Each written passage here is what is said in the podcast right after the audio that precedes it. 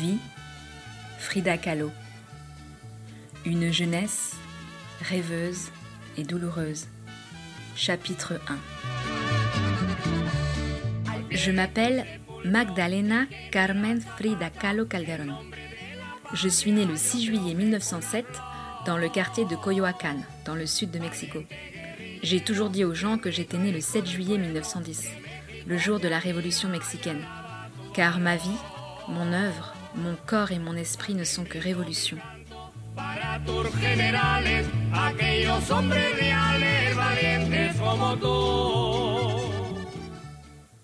Mon père s'appelle Guillermo Calo.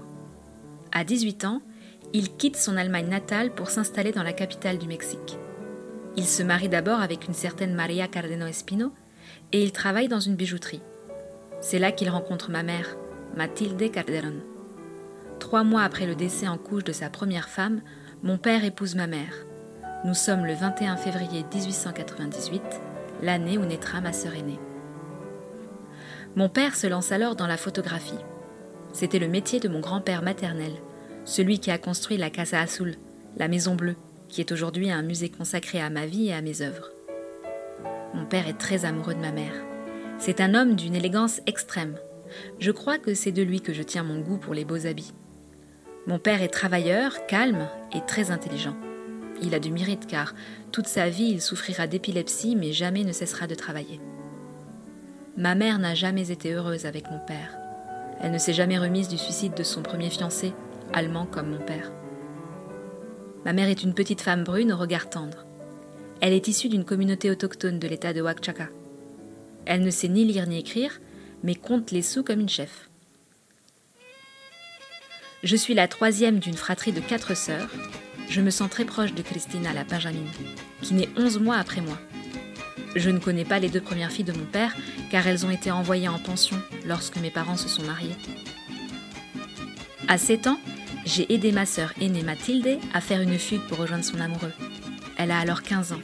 C'est la chouchou de ma mère et sa disparition la rend hystérique.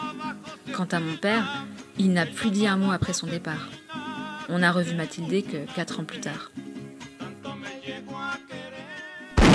En 1910, j'ai 3 ans. La dictature de Porfirio Díaz tombe et la guerre civile commence. Elle dura une dizaine d'années. Mais un vent de liberté et de création souffle dans tout le pays. Ma mère s'engage auprès des révolutionnaires zapatistes, ceux qui soutiennent Emiliano Zapata, le général de l'armée libératrice du Sud. Elle leur donne à manger, soigne leurs blessures pendant que Christina et moi nous sommes cachés dans une armoire, nous amusant à compter les coups de feu dans la rue. En 1913, j'ai 6 ans.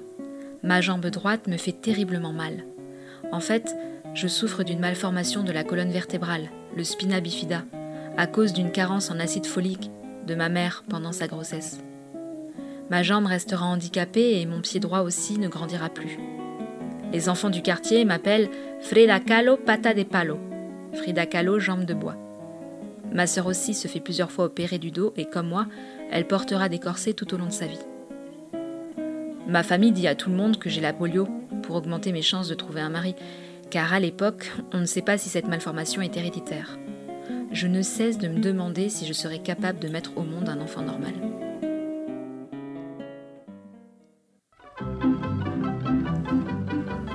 Comme on a mis du temps à marcher, ma sœur et moi, mes parents ne nous scolarisent pas tout de suite. Ils nous créent de faux papiers avec de nouvelles dates de naissance. Dates de naissance que je finis par officialiser auprès de tout le monde, comme vous savez. Pour surmonter mes douleurs, je nage et boxe beaucoup. C'est une idée de mon père. J'ai toujours été sa chouchou. Il dit que c'est moi qui lui ressemble le plus et que je suis la plus intelligente de mes sœurs. Je suis en effet une très bonne élève. En 1922, à 15 ans, j'intègre la prestigieuse Escuela Nacional Preparatoria, l'école préparatoire nationale, un centre intellectuel au cœur de Mexico. Je figure parmi les 35 filles admises sur les 2000 inscrites. Je suis passionnée d'anatomie et je rêve secrètement d'être médecin. Je deviens alors membre des Cachucas, un groupe politique à tendance socialiste et nationaliste qui revendique l'héritage indigène du Mexique. Le nom vient des casquettes à visière que nous portons comme signe de subversion contre la rigidité du code vestimentaire de l'époque.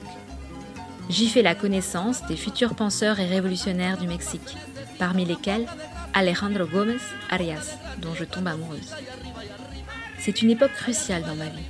Je ne veux pas rentrer dans une case et surtout pas devenir une bonne ménagère mexicaine. Seul compte ma liberté. Mes amis d'enfance s'éloignent de moi. No me importa, me gusta como soy. Je m'en fiche. Je m'aime comme je suis. Des rumeurs circulent sur moi, on me prête une liaison avec la bibliothécaire. Peu importe. Je finis par ne plus venir en cours car ce qui m'intéresse vraiment, ce sont les gens. Heureusement que je suis autodidacte. Grâce à ça, je n'ai jamais raté un examen. Dans ma famille, la vie n'est pas aussi rose. Notre situation économique est catastrophique. Mes parents doivent hypothéquer la maison et vendre presque tous nos meubles et nos objets de valeur. Je décide alors de trouver un travail pour les aider. C'est à cette époque que je rencontre Diego Rivera, le grand peintre mural du Mexique. Il a été engagé pour peindre une fresque dans l'amphithéâtre de Bolivar de notre école. Je n'arrête pas de l'embêter. Je cherche à attirer son attention.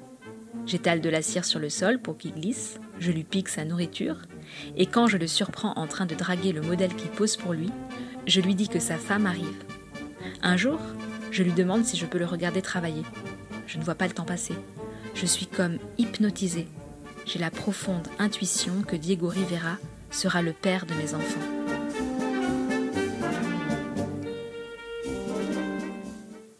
Mais le destin en décide autrement. Le 17 septembre 1925, j'ai 18 ans. Je sors de l'école avec mon petit copain Alejandro. On s'apprête à monter dans le bus, mais mon béret s'envole. On descend le récupérer et on prend le bus suivant. Je m'assois au bord, près de la barre. Alejandro s'assoit à côté de moi. Quelques instants plus tard, à peine, le bus percute un tramway de la ligne Xochimilco. On se retrouve écrasé contre l'angle de la rue. Le choc est étrange. Pas violent, mais sourd, lent. Plusieurs personnes meurent sur le coup. D'autres sont blessées comme moi. Moi, sur le coup, je ne sens rien, je ne pleure même pas.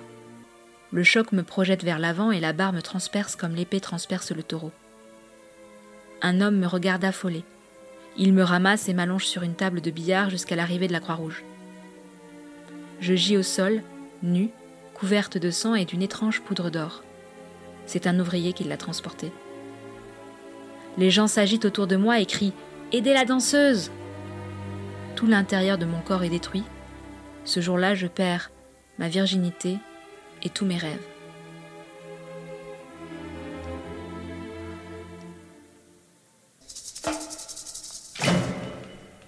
À l'hôpital, les médecins pensent que je ne vais pas survivre. Moi non plus. Ma grande sœur Mathilde apprend la nouvelle dans le journal. C'est la première à venir à l'hôpital. Elle reste à mon chevet jour et nuit pendant trois mois. Ma mère, elle, attend un mois avant de venir car elle est sous le choc. Quand ma sœur Adriana est au courant, à son tour, elle s'évanouit. Mon père, lui, est si triste qu'il en tombe malade. Je ne le vois qu'au bout d'une vingtaine de jours. Combien de temps suis-je restée au lit? Plus d'un an, je crois. J'ai une fracture à la troisième et quatrième vertèbre lombaire. Trois fractures à la cavité pelvienne. Onze fractures au pied droit. J'ai une luxation du coude gauche et une blessure profonde à l'abdomen à cause de la barre de fer qui m'a transpercée. En plus de ça, mon rein est tout ramolli. Je fais une péritonite aiguë et une cystite, ce qui m'oblige à porter une sonde urinaire durant plusieurs jours.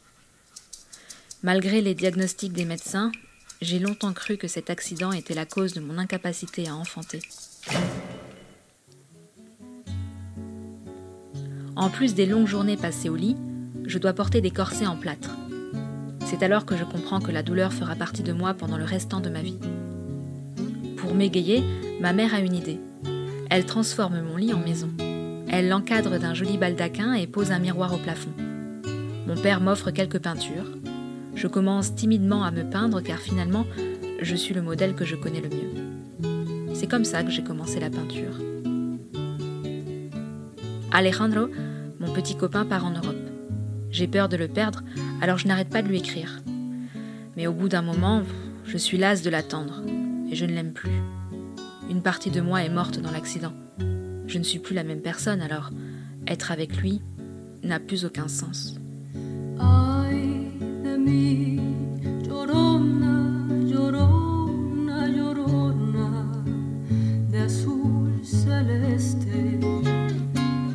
Pourquoi est-ce que tu étudies tant?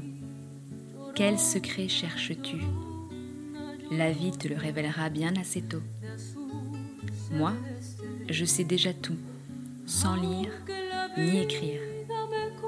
Il n'y a pas si longtemps, j'étais une petite fille qui marchait dans un monde coloré, aux formes concrètes et tangibles. Tout était mystérieux et cachait quelque chose. Déchiffrer, apprendre, était plus plaisant que jouer. Si tu savais, apprendre tout subitement est si terrible, comme un éclair qui illumine la terre. Aujourd'hui, j'habite une planète douleur, transparente comme de la glace, qui ne cache rien comme si on avait tout dévoilé en quelques secondes. Mes amis, mes camarades sont devenus peu à peu des femmes. Moi, j'ai vieilli d'un coup. Et aujourd'hui, tout est blanc et lucide. Je sais qu'il n'y a rien derrière. S'il y avait quelque chose, je le verrai.